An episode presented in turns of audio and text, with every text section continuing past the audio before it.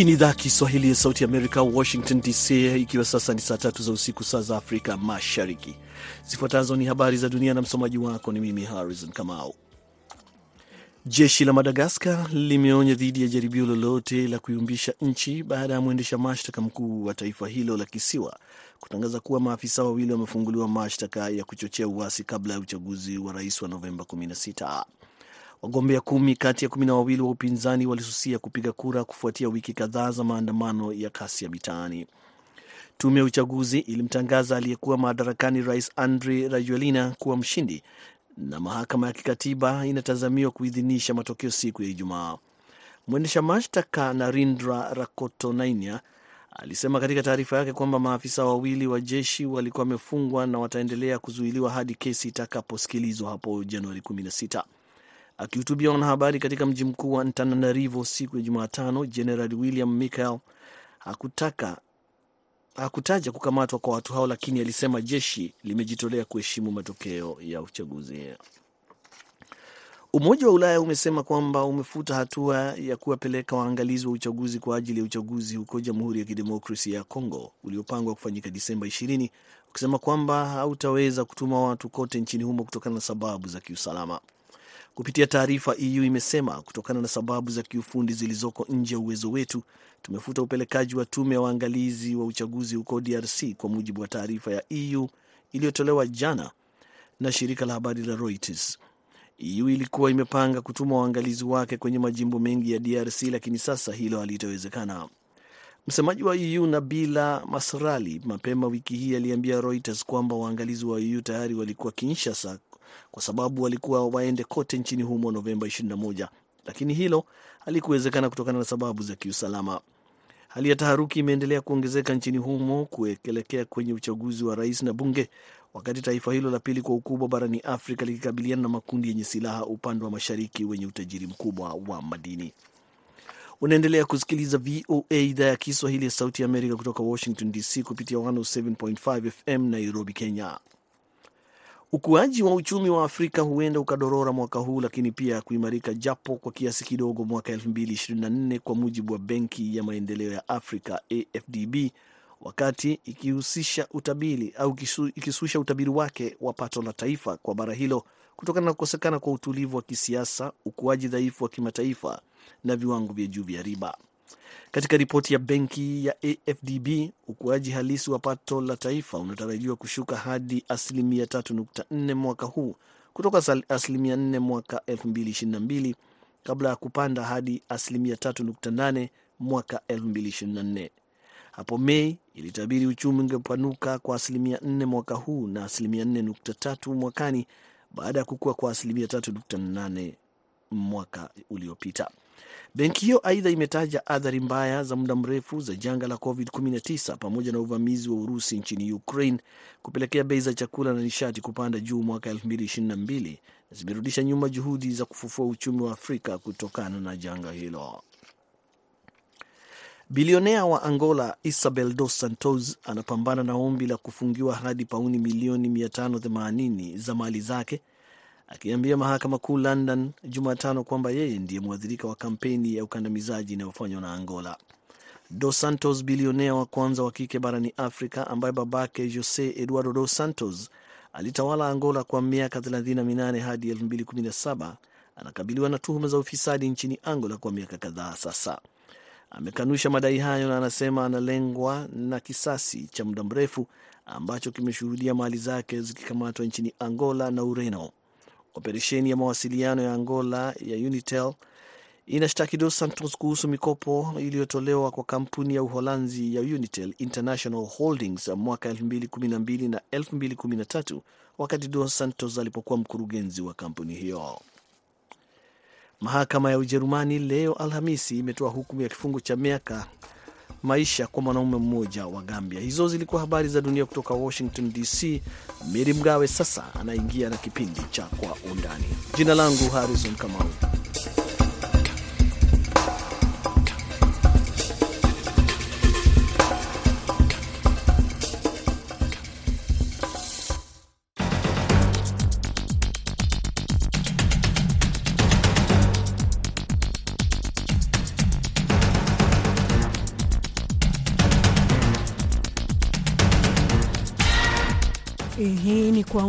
Kutoka VOA Swahili hapa Washington DC. Mimi ni Mary Mgawe. Leo katika sehemu ya kwanza ya Kwa Undani tunazungumzia kuhusu mafuriko yaliyokumba baadhi ya nchi za Afrika Mashariki hivi karibuni.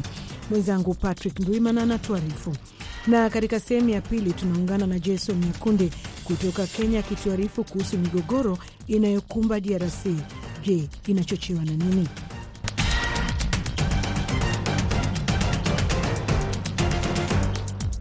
Nchi za Afrika Mashariki wakati huu zinakabiliwa na tatizo la mafuriko yanayosababishwa na mvua kubwa inayonyesha. Mafuriko hayo yamesomba nyumba, mashamba, barabara na kusababisha vifo. Katika baadhi ya miji, mafuriko hayo yamezorotesha usafiri. Kaskazini mwa Kenya, shirika la Msalaba Mwekundu linasema kwamba watu 46 walifariki na wengine 58 kuhama makazi yao kufuatia mvua na mafuriko. Shirika la hisani Save the Children limesema leo katika ripoti yake kwamba mafuriko yameua zaidi ya watu 100 wakiwemo watoto 16 na kukosesha makazi yao zaidi ya watu laki saba katika eneo la pembe ya Afrika katika wiki za hivi karibuni. Huko Somalia, watu 32 walifariki wakiwemo watoto wanane na zaidi ya watu laki nne na nusu walihama makazi yao kutokana na mafuriko, Save the Children imesema. Maafisa katika mkoa wa Arusha nchini Tanzania wameripoti vifo vya watu kumi na watu elfu tisini waliohama makazi yao kufuatia mafuriko. Nchini Uganda, katika wilaya ya Butaleja, mamia ya wakazi walihama makazi yao kutokana na mafuriko. Mafuriko hayo yaliharibu madaraja na kusomba nyumba na shule kufuatia mvua iliyoonyesha siku ya Jumanne. Mvua hiyo kubwa inayoonyesha tangu mwezi Oktoba inasababishwa na upepo wa baharini ujulikanao kama El Nino, kulingana na wanasayansi.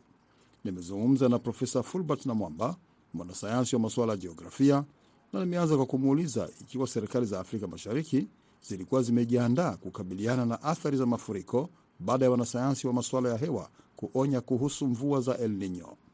Wanasayansi walitoa tahadhari mapema, na hata haya ni, ni mimi mwenyewe niliambiwa na habari zilikuwa hata ndugu zangu na kaka zangu walio Afrika Mashariki waliniambia tunatarajia El. Kwa hivyo serikali ilijua na, na tangazo lilitoka kutoka kwa idara za serikali. Sasa upande wa maandalizi, serikali ndiyo lazima iwe na njia ya, ya kuwasiliana kwa kujulisha habari na kuwaambia wananchi vile ya, ku, ya kujipanga. Halafu lazima serikali iweke makadirio ya fedha za kupambana na madhara ya El Nino. Kwa hivyo inachotakikana e, wawe na magari ya kutosha. Lazima hospitali ziwekwe tayari kuwekwa madawa ya kutosha. Na pili, nikiangalia upande kama nilikozaliwa Budalangi, nilizaliwa mahali panaitwa Budalangi, lazima wawe na hema za kutosha, na huwa wanatumia shule kama mahali pa wakimbizi wanaokimbia uh, gharika za maji. Lazima wawe wameweka miundo mbinu pale tayari Najua magharibi mwa Kenya inawezekana kuwa hiyo imefanyika, sijui kwingineko Kenya, sababu ni kama wameshikwa na butwa, na halafu sijui Tanzania, uh, Burundi, Rwanda, sijui maandalizi gani serikali zimefanya, na siwezi kusema kuwa Kenya kumefanywa kote tu, ni zile sehemu ambazo kawaida huwa na mafuriko. Ndio na, naweza kusema kuwa wamefanya maandalizi. Kuna mambo ambayo tunayaona kila mwaka, mafuriko yakitokea kwenye barabara za miji mikuu, usafiri unakuwa unazorota, uh, maji yamefurika kila mahali. Hii hali vipi upande wa miundombinu? Kwa nini unakuta barabara zimefurikwa maji? Sasa hii inategemea wahandisi wa serikali. Ni kuwa kwa mfano, barabara ya Mombasa Nairobi ilijengwa upya. Siwezi kuelewa kamwe ni kwa nini Uh, mafuriko yanaweka maji juu ya daraja, sababu hizo daraja zinahitaji kuwekwa juu kabisa. Uh, sasa mimi nitasema kuwa wahandisi pengine hawakuangalia na hesabu zao hazikuwa sawa. Tumeona kule Garissa barabara nzima imebebwa, naangalia Mombasa pia kumejaa. Kwa hivyo huwezi kusimamisha mafuriko yenyewe, lakini miundo mbinu ndivyo, ni lazima wahandisi wa serikali waende na kujenga daraja ziwe juu, pia kufinyilia zile barabara ziwe ni kuwa zina na waweke sementi ya kutosha na mawe ya kutosha, ili kusetiri na kushikilia kuwa yale mafuriko yanapokuja haya hayafagii daraja. Na inakuwaje? Mfano, kuna katika baadhi ya nchi tunaona kuna wananchi ambao wanakwenda kuishi mahali ambapo ni hatari. E, mvua ikinyesha sio tu nyumba zao zinaporomoka, lakini hata wao wenyewe wanapoteza maisha. Inakuwaje jambo hili linatokea kila mara? E, viongozi wako, serikali zipo, e, inakuwaje wananchi wanakwenda kujenga sehemu hizo? hawana namna, na mimi nitawatetea kwa umaskini ndio kitu kikubwa. Kwa mfano, wakati huu ukienda magharibi mwa Kenya, e, eka moja ya shamba ni shilingi milioni mbili. Mwananchi ambaye mshahara wake ni shilingi elfu kumi hana njia wala uwezo wa kwenda kujinunulia shamba kwingineko. Walio na bahati, wanao wako kazini mijini, huwa wanakuja wananunua shamba na kuwahamisha. Lakini kwa mfano magharibi mwa Kenya serikali ilitakiwa kutengeneza bwawa e, mto wa Nzoia juu pale Trans Nzoia na Bungoma, yakishikilia yale maji. Sasa yale maji yakishikiliwa hayateremki chini. Shida ni kuwa wabunge wa sehemu ambapo kungejengwa bwawa walipinga, na wale walio karibu penye mafuriko huwa ndio wanataka kuhama, lakini huwezi tu kutoka Patrick Ndwimana ukaenda kuishi kwa mtu mwingine, sababu nchi kama Kenya hakuna ati shamba halina mwenyewe, kila shamba lina mwenyewe. Rwanda ni moja ya nchi ambayo imekuwa ikipata hasara kubwa ya maafa kutokana na mvua. Serikali ya nchi hiyo ilianzisha mpango wa kuhamisha watu wanaoishi katika maeneo hatari na kuwapeleka katika vijiji ambako ilijenga nyumba. Je, na mwamba hii sera ya Rwanda ni mfano wa kuigwa na nchi nyingine za Afrika Mashariki ili kuzuia vifo vya watu vinavyosababishwa na mafuriko? Ni suluhu, lakini sasa ukihamisha watu kwa, kwa mfano kama wewe ni mvuvi ukihamishwa, je, utatoa riziki wapi? Kwa hivyo mpango sio tu kuhamisha mtu kusema toka hapa uishi pale, pia lazima tufikirie, je, hawa riziki yao itakuwa nini? Je, kama ni mchungaji atajifanya mkulima mara moja? Kama ni mkulima atajifanya mchungaji bila ng'ombe? Kama ni mvuvi atajifanya mkulima kama hajui kulima?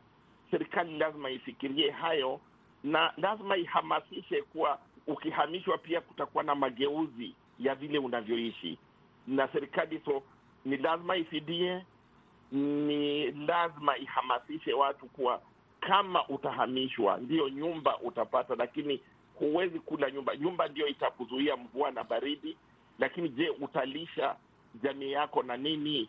Wewe kama mwanasayansi eh, kuna njia au mbinu za kutumia eh, inaponyesha mvua kubwa yale maji ambayo yanatoka kwenye sehemu za milima mfano yakiteremka ya yasije na, na makali zaidi uh, yaenee na yaje ku, kuathiri mfano watu ambao wanaishi chini ya milima.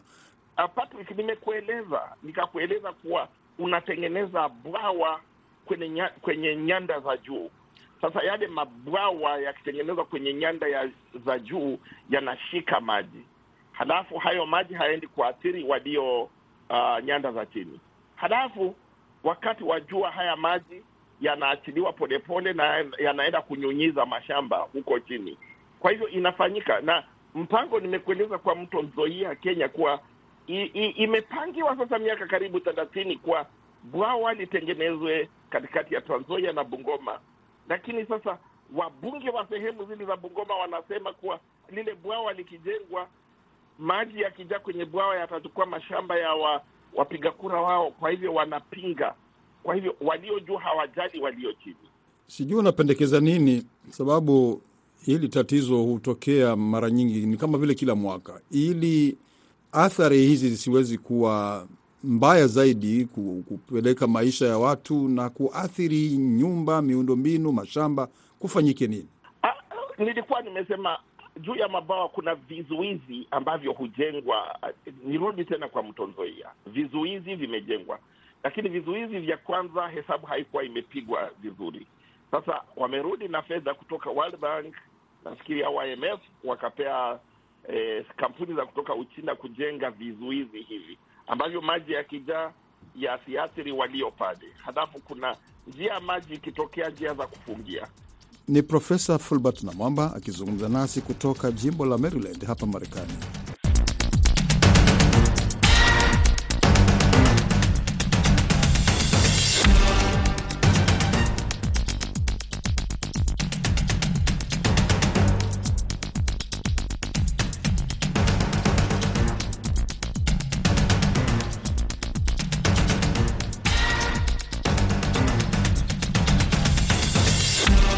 Sana msikilizaji kuendelea kuwa nasi katika kipindi hiki cha Kwa Undani. Hivi sasa tunaingia katika sehemu ya pili ya Kwa Undani, ambapo tunakuarifu kuwa kwa miongo kadhaa eneo la mashariki mwa DRC limekumbwa na migogoro bila kikomo, ambayo wachambuzi wengi wameieleza kuwa inachochewa kwa lengo la kupora utajiri wa Jamhuri ya Kidemokrasia ya Kongo. Jason Nyakundi anatuarifu.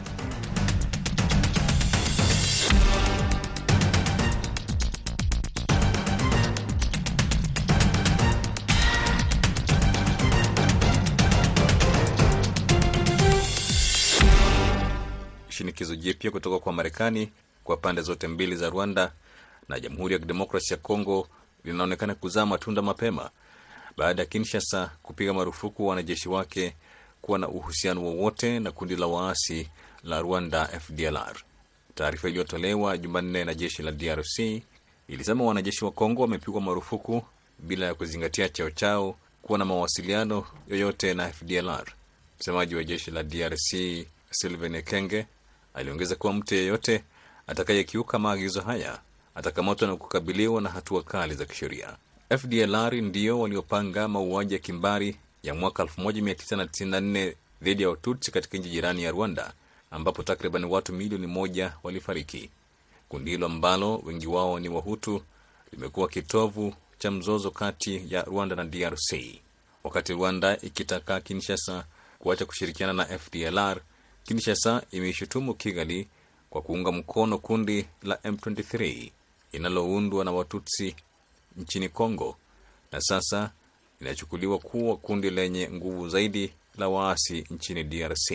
Kagame mara kwa mara ametaka kuwepo hatua dhidi ya Wahutu wa Rwanda nchini DRC. George Msamali ni mtaalamu wa masuala ya usalama na nimemuuliza anavyofikiri mzozo wa DRC unaweza kutatuliwa baada ya kushindikana kwa miaka mingi.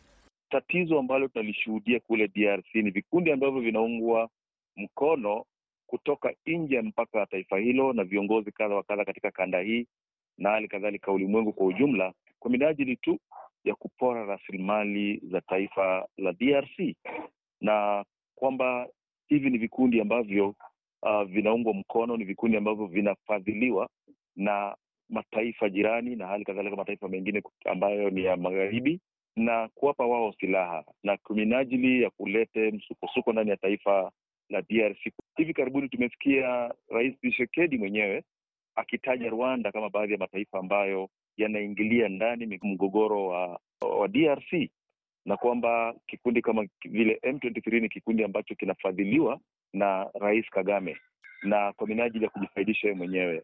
Hivi karibuni pia tumesikia lawama zikielekezewa Rais uh, Yoweri Museveni wa Uganda kwamba pia naye anahusika na kuna vikundi ambavyo yeye mwenyewe anavifadhili huku kule uh, uh, DRC. Na sura ambayo inatokea hapa ni kwa nini kuna ule msukumo, kwa nini kuna huo mwingilio mkubwa kwa masuala ya DRC na mataifa jirani, uporaji wa rasilimali. Maanake mpaka hivi karibuni pia tumesikia lawama kutoka kwa wananchi uh, ama viongozi wa DRC ya kwamba majeshi ya Umoja wa Mataifa yaliyoko kule DRC ambayo yamekuwako huko kwa zaidi ya miongo mitatu hivi sasa pia yanahusika na uporaji wa rasilimali kutoka katika faila taifa hilo. Madini yanaporwa na kutolewa katika taifa hilo, na Uchina hivi karibuni pia imeelekeza makucha yake katika taifa hilo la DRC, na kwamba hivi vikundi vinazidi kutatiza usalama. Hivi vikundi vina silaha ambavyo ni za kijeshi na vinazidi kuipiga serikali ya kule Kinshasa, uh, kunaonyesha wazi ya kwamba suluhisho la tatizo la DRC liko ndani ya mipaka ya DRC.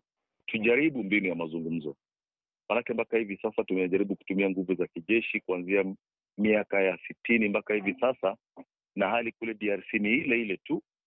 Aa, na nafikiri jambo ambalo la msingi hapa ni lazima tujue tatizo li wapi na mapigano yanasababishwa na nini. Manake ukiangazia kwa makini sana, mapigano pale yanasababishwa na utawala mbovu na hali kadhalika uporaji wa rasilimali kutoka katika taifa hilo na vikundi fulani fulani serikalini na vikundi fulani vya waasi. Kwa hivyo nafikiri tumejaribu mbinu za kijeshi. Umoja wa Mataifa umekuwa huko tanzia mwaka elfu moja tisa mia na sitini na nane. Uh, hivi karibuni tumepeleka jeshi la muungano wa Umoja wa Afrika Mashariki ambao tunawaondoa hivi sasa na kuleta kikundi kingine cha muungano kutoka Afrika uh, Kusini na hii ni mbinu ambayo imejaribiwa na na nafikiri imepitwa na wakati. maanake mpaka hivi sasa haijazaa matunda yoyote, na hali DRC bado ni ile ile tu. Kwa hivyo ni lazima tutumie mbinu mbadala, tuone, je, hii mbinu ambayo inatumika hivi sasa itazaa matunda?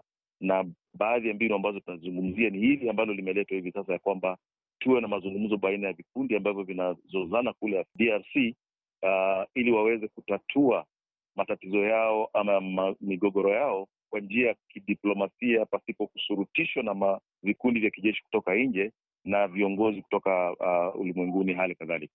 Mapema mwezi huu waasi wa M23 waliteka kijiji cha Kivu kaskazini cha Kishishe karibu na ngome ya zamani ya kikundi cha FDLR kilichoundwa na viongozi wa Kihutu wa Rwanda wanaohusishwa na mauaji ya kimbari. Mnamo Novemba mwaka wa 2022 waasi wa M23 waliwaua watu 171 huko Kishishe, kulingana na Umoja wa Mataifa, haswa wavulana na wanaume waliowatuhumu kuwa wanamgambo.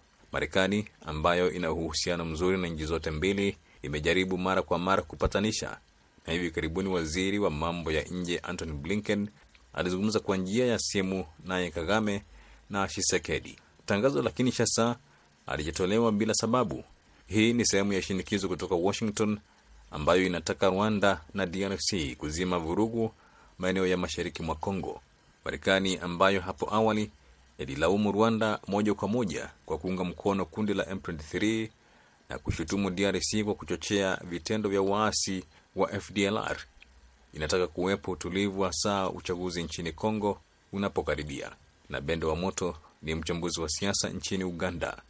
Tutawezaji kama Afrika Mashariki, hasa jumuiya jumuiya ya Afrika Mashariki ikiungana na Umoja wa Afrika, kwa kweli nimejiuliza miaka mingi sana na bado najiuliza kwamba Afrika inayo utajiri. Kwa nini viongozi wa Afrika wanapenda sana kuomba kuomba kutoka kwa wazungu, hata kuomba ili tumalize shida zetu nyumbani Afrika?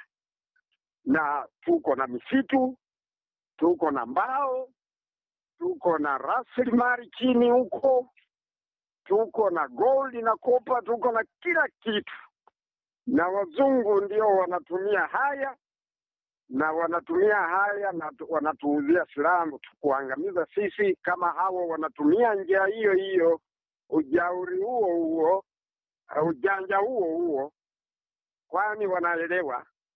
Tukiwa na amani tutaweza kuweka rasilimali zetu kwa njia iliyo nzuri. Tukiwa na amani watu watafanya kazi kwa bidii, kwani Afrika Waafrika wanafanya kazi kwa bidii, isipokuwa watu wanatudhoofisha ili kuonekana kwamba sisi ni watu wasiofanya kazi.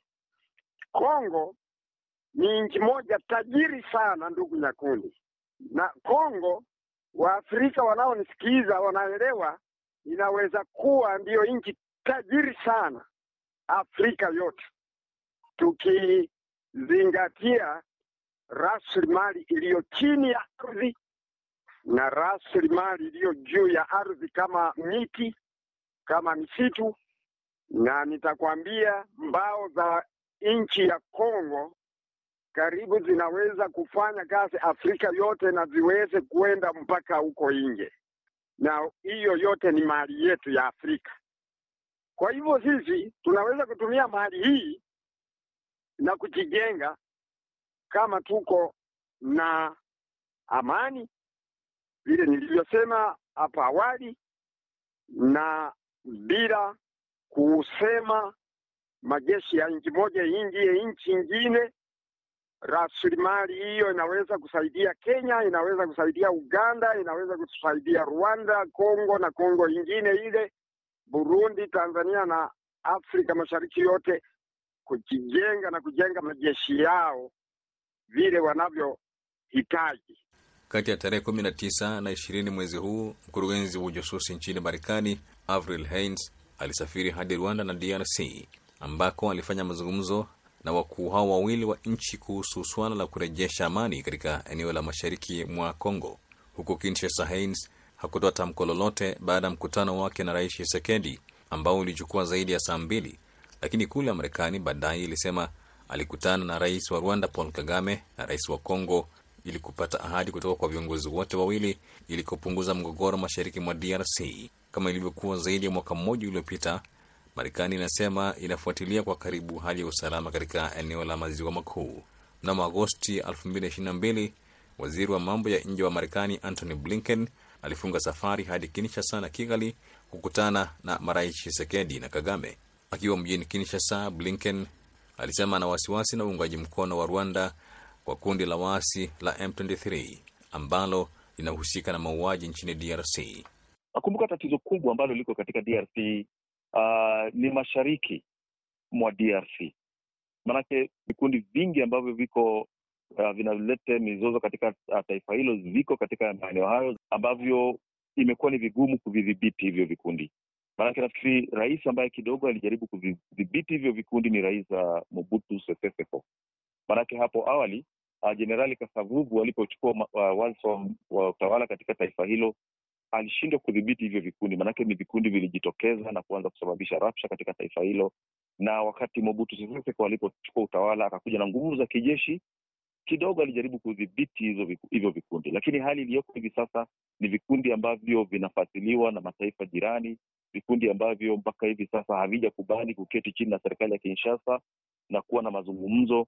Na, na, na nafikiri sasa uh, itabidi vikundi vishurutishwe na suluhisho liliambiwa ni kwamba ni suluhisho la kindani, na moja kwa moja ni lazima wana DRC wenyewe wawe na msimamo wa kusema ya kwamba tunataka amani, tunataka maendeleo ndani ya mipaka yetu, kulipo pasipo shurutisho lolote kutoka kwa mataifa jirani. Nafikiri suluhisho liko ndani ya DRC na hivi vikundi ni lazima vikubali kuketi chini, na pia serikali ya Kinshasa ni lazima kwa sauti moja ama kwa moyo mmoja ikubali ya kwamba itafanya mazungumzo na hivi vikundi vya waasi ambavyo vimelete hali ya msukosuko katika taifa lake. Hatuwezi sema hatujajaribu. Tumekuwako na ushirikisho wa Umoja wa Mataifa na kumbuka, uh, uh, ile misheni ya Umoja wa Mataifa ya kijeshi ambayo iko kule DRC ndiyo misheni ambayo imeketi katika taifa moja kujaribu kuleta suluhisho la usalama kwa muda mrefu zaidi, na kwamba mpaka hivi sasa jamii ya kimataifa haijang'amua tatizo liwapi. Nafikiri tatizo ambalo, shida ambayo imekuwepo kwa muda huu wote ni kwamba moja kwa moja hatujajua hiki kidonda kilitokea wapi na tiba hiki kidonda ni ipi. Ndio maanake nimesema ni lazima tuangazie kwa kina, je, tatizo li wapi? Na moja kwa moja, mimi kwa mtazamo wangu, tatizo ni utajiri wa rasilimali katika taifa la DRC ambapo kila mtu anataka kupora. DRC bado inadai kuwa Kigali inawapa silaha waasi, madai ambayo Rwanda inakataa. Miaka miwili baada ya kuibuka tena kwa waasi wa M23 pamoja na mamia ya makundi yenye silaha ya ndani na ya kigeni yaliyopo katika Kivu mbili na huko Ituri, hali ya usalama haswa katika Kivu kaskazini ni mbaya kama zamani. Baada ya zaidi ya miezi saba ya kusitisha mapigano, mapigano yameanza tena kati ya M23, jeshi la Congo na makundi ya kujilinda yanayoliunga mkono jeshi la DRC. Hakuna matumaini ya mazungumzo. Mchakato wa Nairobi na Luanda umekwama. Na katika ripoti kuhusu hali ya DRC wiki chache zilizopita, katibu mkuu wa Umoja wa Mataifa Antonio Guterres alielezea wasiwasi wake kuhusu hatari ya makabiliano ya moja kwa moja kati ya Rwanda na Congo. Mwisho wa kipindi hiki cha Kwa Undani siku ya leo ulikuwa nami Meri Mgawe nikiwa pia msimamizi wa kipindi hiki. Mwelekezi alikuwa Fiona Wamai. Hadi wakati mwingine, kwa heri kwa sasa.